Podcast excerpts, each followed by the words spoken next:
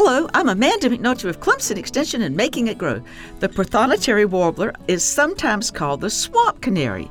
These small birds are brilliant yellow with bluish gray wings and a black eye that's very striking on the yellow head. Males are a more intense yellow than females. The name is somewhat strangely pronounced as it comes from the word protonotary, a clerical rank in the Catholic Church whose members wear bright yellow robes.